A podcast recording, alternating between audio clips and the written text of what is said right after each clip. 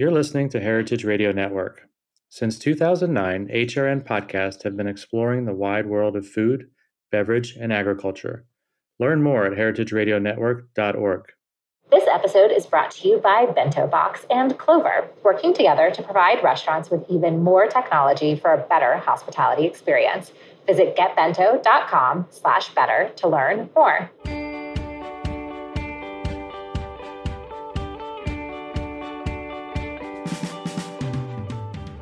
If you're involved in hospitality, then you have, or maybe you should have, read Danny Meyer's Industry Guidebook to Success Setting the Table. One of the things you'll garner is the importance of understanding a neighborhood and of building a group of restaurants with easy access to one another.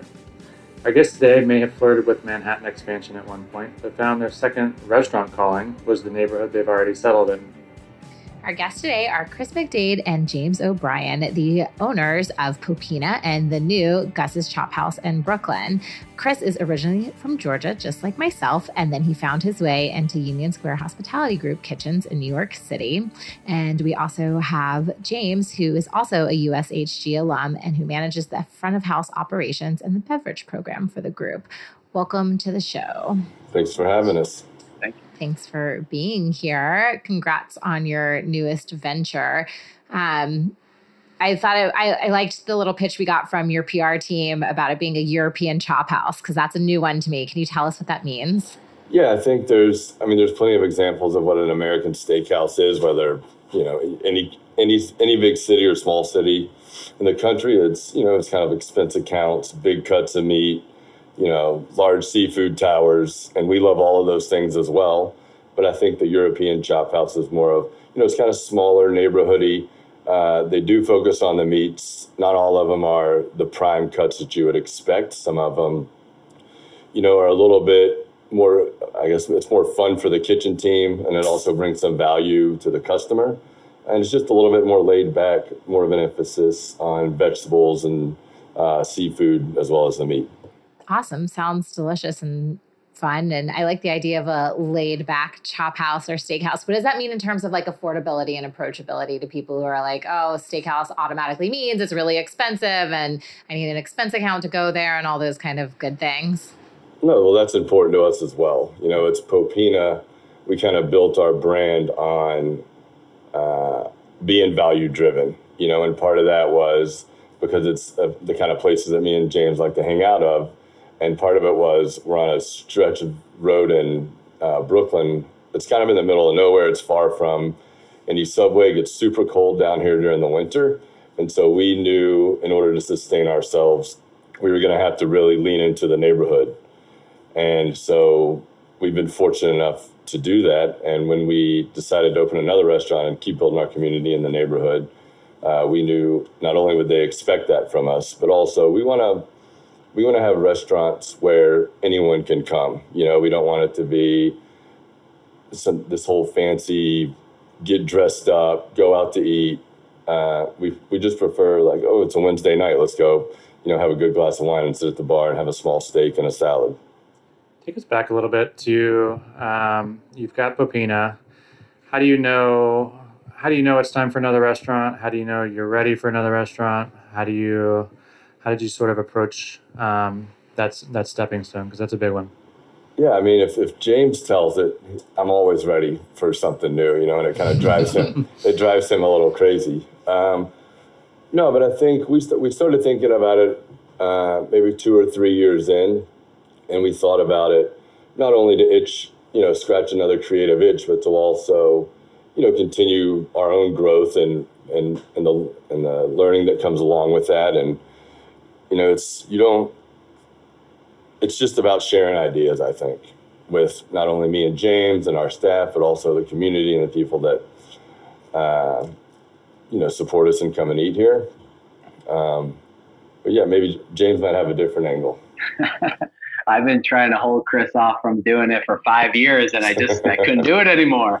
Uh, no, we're we're just excited to. Um, uh, I don't know. Maybe it sounds maybe it sounds like lame, but um, it's like kind of like when you know when you know you're ready, you you kind of know you're ready. And there was a lot for us to learn at uh, at Popina, and it was five years of kind of building and making mistakes and throwing stuff against the wall and see what worked or uh, what didn't work. And uh, I think uh, the last couple of years have taught us um, a great sense of community as we kind of um, reevaluated our business and did all the, the, the pivots and the you know I, I, feel like we opened up five restaurants in the last uh, in the last two years uh, because we opened like a market, a wine shop, uh, a fast casual, and like all this within the walls of of Popina. And so I think once we kind of got over that uh, hurdle, um, we were we, we had this great sense of uh, cooking for and being like a center within the community. And you know, I thought we thought it was a great opportunity to just kind of continue continue feeding them and building that you know building that community and you know um, Gus's Chop House is just a six seven minute walk away so we're we're we're not only building new regulars but we're continuing to feed people who love going to Popina as well. How do you keep how do you keep Popina doing what it's doing while you know exploring and and building and conceptualizing the new place? Yeah, it's funny. It's funny you say that because we, I mean, for obvious reasons, we haven't spent too much time at for service at Popina. Um, we are fortunate enough to have some great people both in the front and the back that are able to, you know, not only steady the ship but keep pushing it forward. And some of the best compliments we can get are when people we either see them on the street or they come into Gus's and like, man, we had dinner at Popina the other night and uh, it was just as good or better than it's it's always been, you know, and you kind of take for granted sometimes. I was standing in the kitchen at Popina uh, towards the end of service, and it's the, the kitchen is much small. Everything's smaller at Popina than it is at Gus's, um, but it just it is so efficient, and everything runs smoothly. And it, I mean, it runs smoothly with within its own divots that it has. Uh, but you just, yeah, you just you forget how. I guess it's easy. It was easy for me to forget how great it was not being in it every day. But yeah, I mean the um, to kind of Chris's point, um, we sometimes I think we're we by not being there and not um, you know we we have full confidence in our team and we have an amazing team, but I do think that sometimes the sometimes the, the restaurant we joke about that the restaurant probably operates when, when better when we're not there because like we want to like we have thoughts on every aspect of every everything that goes on. And um, sometimes i think um, i think sometimes it, things could just get less complicated when we're not there and uh, and people could have like an amazing an amazing experience um, without that you know two two of the owners kind of trying to think about or overthink every situation. So um, so luckily we just we just try to surround ourselves with good people and and we have to trust that they're you know they're bringing the hospitality um, to the neighborhood. You gotta love it to leave it. You gotta step away i think sometimes. Um, so tell us a little bit about how so it took five years between the two spaces and or between the two openings what tell us about the what when you guys started with gus's and um, and how long the process and all that kind of good stuff took. Yeah, I mean, it was pretty quick. I think we, when did we sign? James March, sometimes the end of March, and we were about to go into our fourth week. So we were able to turn it around pretty quickly without too you many. At least March of this this spring. Yeah. Whoa, that's fast. That's really fast. Yeah, I mean, we did the same. I mean, Popina, there was a, a small hiccup that pushed us back, but um, yeah, when that free rent stops stops starts to run out, you, you, you, you, figure out a way to get food on the plate real quick, you know. And um, yeah, it was. I mean, we've been fortunate. I, I got to say because I mean, you guys hear stories of people opening up all the time how it doesn't go smoothly or how this happens or that happens, and people can be pushed back, you know, weeks, months, even years. I know it was a, a restaurant space before, but tell us a little bit about what you given that you did it so quickly, tell us a little bit about what you did to the space to turn it into Gus's. What, what did you have to do? Yeah, so we kind of we, we basically stripped it down from the inside in the dining room and kind of left it that way. So some of I think some of the inspiration came from St. John's in London, where it's like this stark white room, um, and so that's easier to do than you know lots of artwork or fancy painting. And we also have a great group of contractors that we've known over the years that were that were willing to just come in there and do whatever it took to get it all put together. So upstairs we didn't do too much. You know, we we went into the Berkshires and got some new tables and chairs that we really liked. Uh, we had a guy Charles that did some woodwork for us in our, at our private dining space, redo the bar and some nice tables. Um, you know, changed out some toilets and sinks, some new kitchen equipment, and that's about it. Permitting and liquor license all smooth and part of the. Yeah, I mean, James could talk more about this, but uh, I've but we I think we just had to get like a temporary liquor license to hold us over until the real one comes through. Yeah, I guess one of the um, one of the great things that happened in the last year was the I don't even know if this was like a new thing with the temporary license, but uh, I think people started utilizing it more, and um, we were advised by our attorneys that you know we could have a pretty quick turnaround on that, and it was like one of those things that kind of held us up in with Popina. So I was uh, like on that. It was like my number one priority for like us to make sure like uh, liquor license, gas, electric, like all these things were um, in good order. So is had, the temp license like a like a catering license almost? No, I mean it's so basically we were able to have a temporary license um, with like it being like a transfer.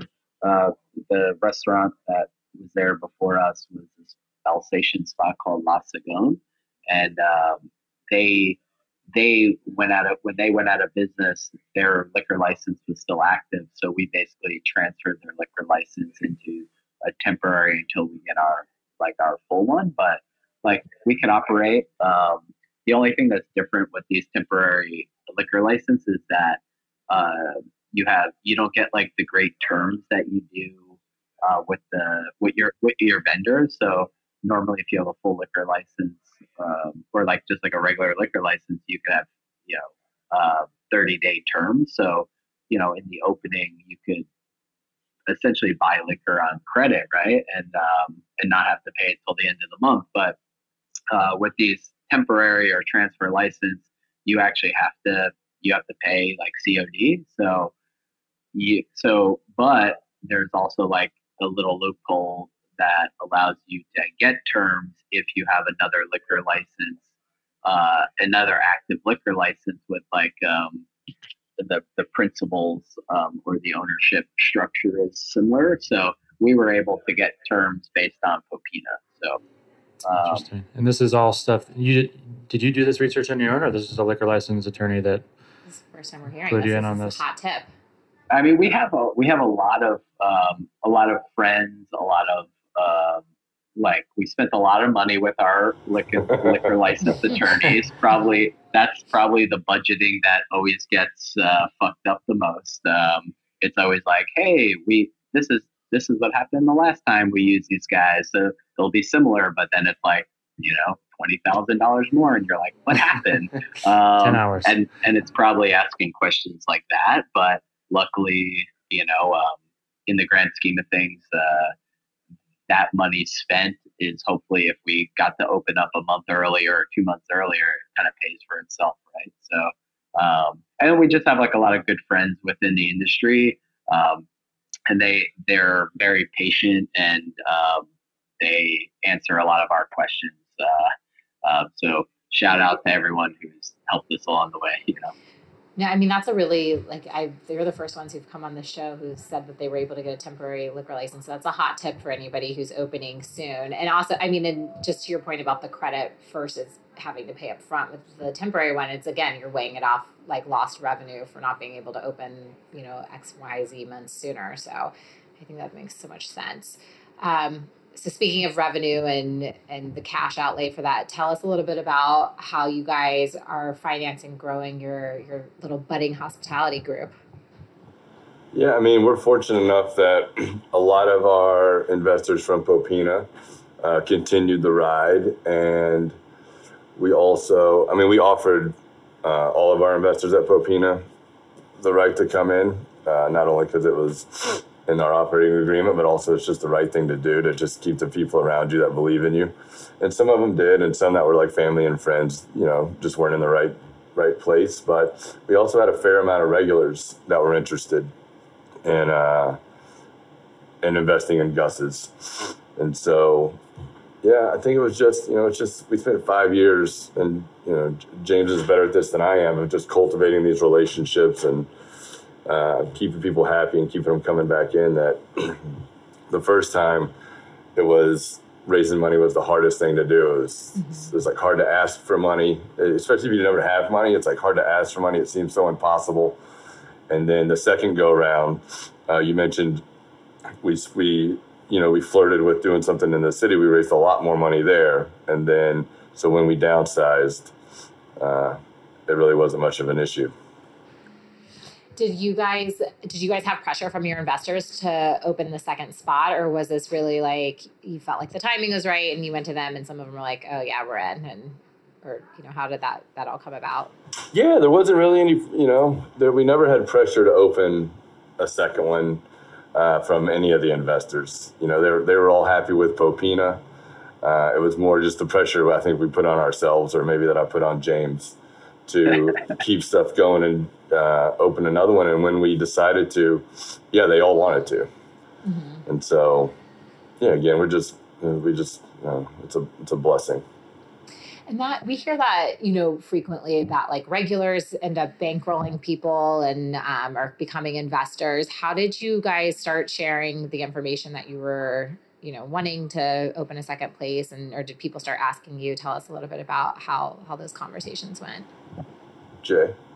Um, I mean, honestly, I'm. Uh, I mean, I agree with Chris that uh, op- uh, raising money for Popina was not as easy as uh, I thought. Um, I, I don't know. I, I'm I'm very open about uh, about money things, and so I I have no problem asking people for money or talking about money, especially like you know. Um, I, I I always thought it was like weird, even like in selling wine, right? It's like you're somebody comes in and they want to buy a bottle of wine off the wine list, and you know, for me, it's like one of the first questions I ask is, "What do you want to spend?" And I don't know why that why that's become such a weird thing because it's like I think that's almost like more important than like what like what do you like in wine because yeah, I have very expensive taste, but that doesn't mean I want to drink. I could afford to drink Grand Cru Burgundy every time.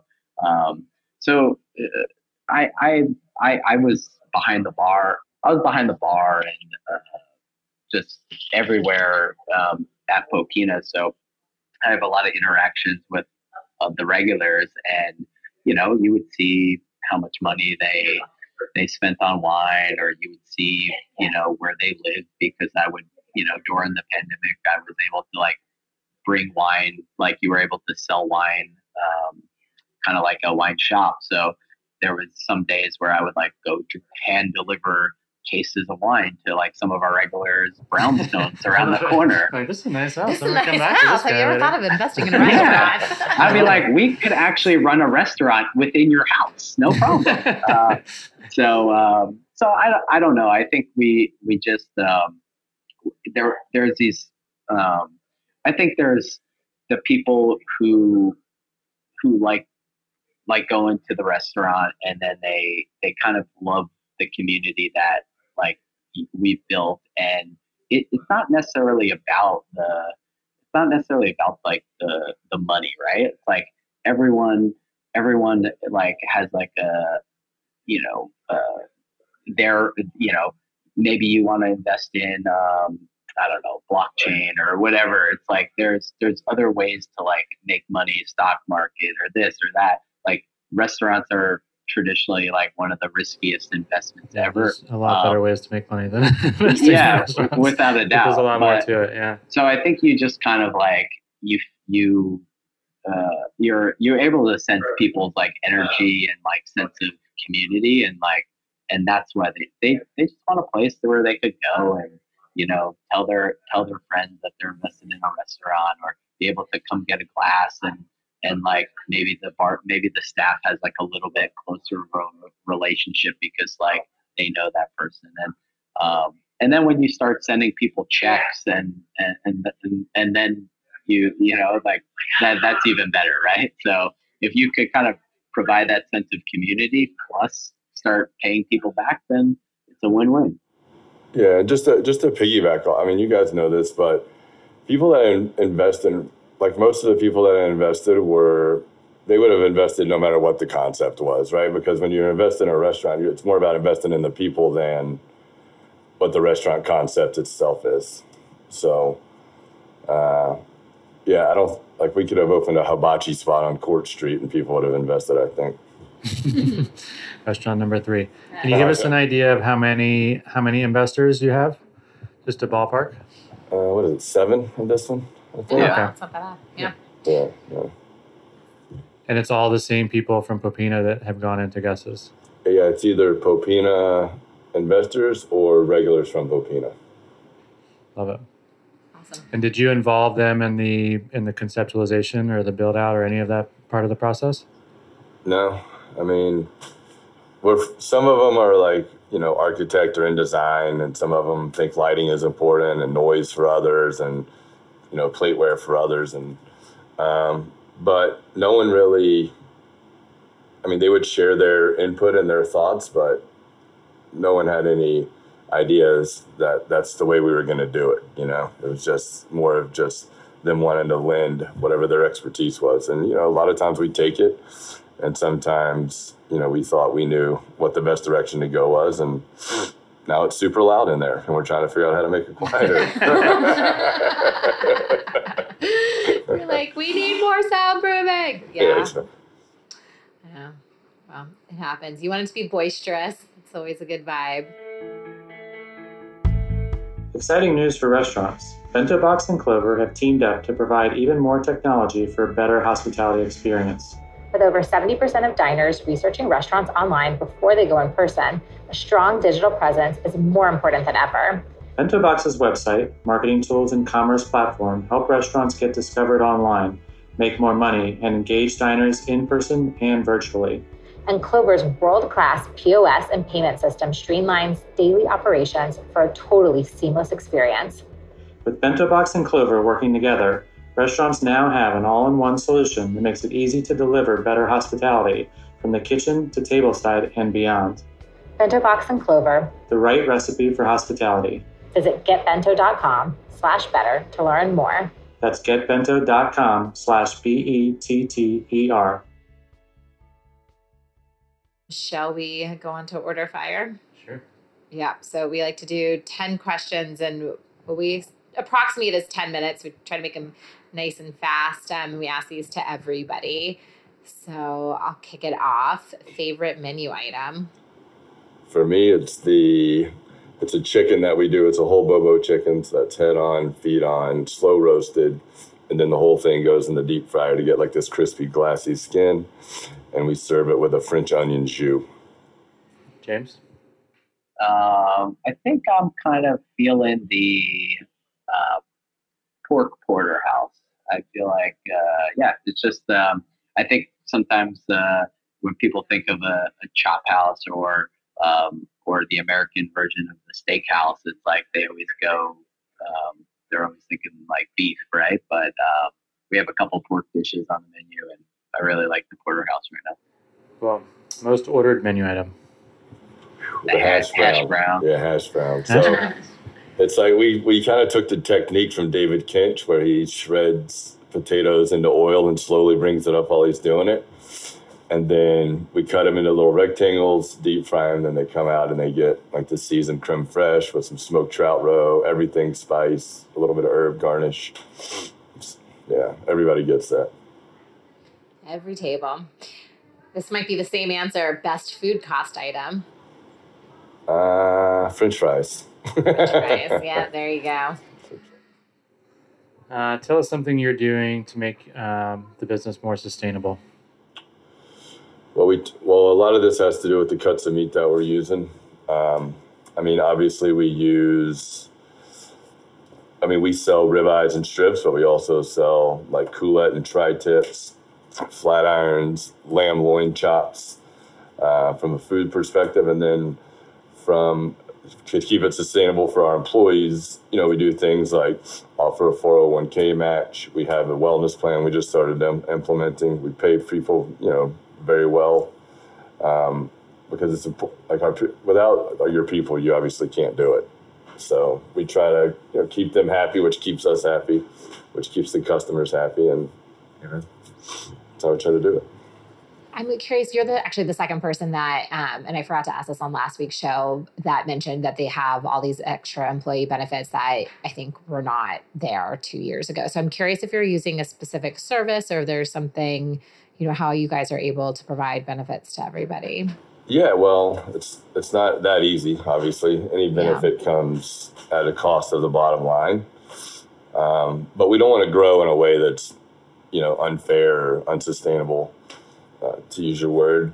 But you know, the 401k, it just uh, we set it up through our accountants. But we use this company called GymPass, which is basically an app, and so the restaurants pay a specific amount of money each month, and then the employees can opt in at a, whatever their tier level is. So, say at like the basic tier, you get access to whatever a dozen wellness apps, one uh, you know, therapy session a month, and then access to Planet Fitness and Crunch for twelve dollars a month. And then if you go up a little bit more, more gyms and studios, more apps. It's just, you know, it's not only mental but physical.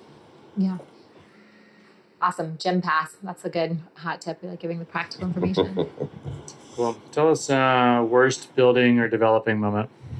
We're in the middle of it right now, actually.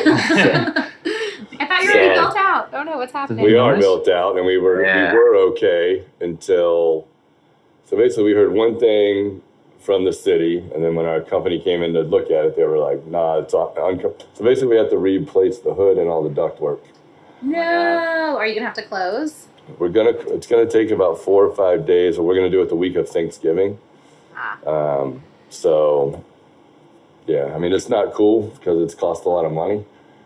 But I think part of it will be good because the team will be have will have been pushing so hard up to that point. So to give them a few days off to go see their families and or whatever, sleep on the couch and eat cheeseburgers, whatever they want to do. Uh, well, it'll come at a good time. So, so the fire department or something came in and said this is in the wrong plot, or the DOB? No, the FDNY basically came in and said, "Look, you need access panels and you need to paint it," which we already knew. We had to do the same thing at Popina. And then, so we sent pictures to the company that we've worked with at Popina for a while. And then we've also had three or four other companies come in. And basically, the, the ductwork is not welded, which means it's, they basically put like this epoxy glue where the different pieces of the ductwork connect so grease can leak out if it wants to. And we're also screwed into the ductwork of a restaurant down the block, which is no good. It's like a whole mess. We're trying to figure it out. Oh my god! Well, at least they're letting you continue to operate in the interim. Yeah, well, it depends on when this podcast comes out if we're going to be compliant or not. we can hold it if you need us to. Um, tell us your most influential role model within or outside the hospitality industry. Jay. Oh man, that. Um, I mean, we had uh, we were lucky to have a lot of great great people uh, working throughout the uh, Union Square Hospitality Group. Um, so a lot of a lot of role models there. Uh, but I think at, at, a very you know if it's my kind of uh, forever role model, it's probably probably like my mom. Um, she's always um, I think I got a good sense of hospitality from her uh, growing up. She was just always always like um, in the kitchen and welcoming uh, all my friends, uh, all my sister's friends, basically cooking for um, the less fortunate um, through, you know, um, through like programs, um, just other like outreach programs. But um, she always used food as like, I, I, guess, like uh, to uh, as like a form of like nourishing people and both like you know both physically and kind of soulfully. So um, so probably probably her and um, uh, yeah, a good a good Italian mom. Good Italian mom, exactly. yeah, I think. Sorry, I mean this might sound a little cheesy, but I think I have a four-year-old son, and I think if I could see the world the way that he does every day, it's, it would be pretty good. So I think he's of he inspires me to be more childlike every day and not take myself or the restaurant so seriously. Those are both very good ones. All about family. Um, tell us your best business resource and advice when building that, and that can be website, that can be a book, that can be a person, whatever. Yeah, I mean, like I said, I think it was the so the first group of investors we got with Popina. There was some restaurant people in there, but there was also lots of friends and family who would have, you know, whatever, given us money for anything. Uh, and in that group, but as well as this group, we have you know a lot of people that their business, their job is to invest in startups, or it's to build out, you know, with acoustics and decorating anything from small restaurants to Carnegie Hall. And so, just to be able to lean on them for little tidbits of advice uh, has been in, indispensable, I think. Yeah, and I think I think to that also, there were you know before before Popina happened, just like people that uh, ended up taking our taking our phone calls and and giving us an opportunity to uh, to even like sit in the same room as them uh, and like you know just get any kind of advice like and that's any anyone from you know um, one of our friends adam reese to um, uh, Joe, Joe Calabrese.